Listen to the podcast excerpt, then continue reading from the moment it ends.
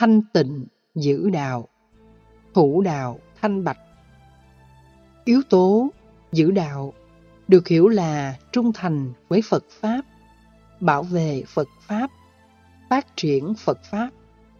Muốn như thế thì phải hiểu rõ năm đặc điểm của Phật Pháp.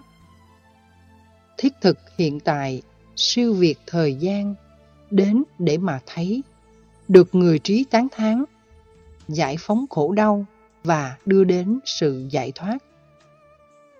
Các tôn giáo, thông qua kinh thánh của họ, không thể có đủ năm đặc tính vừa nêu.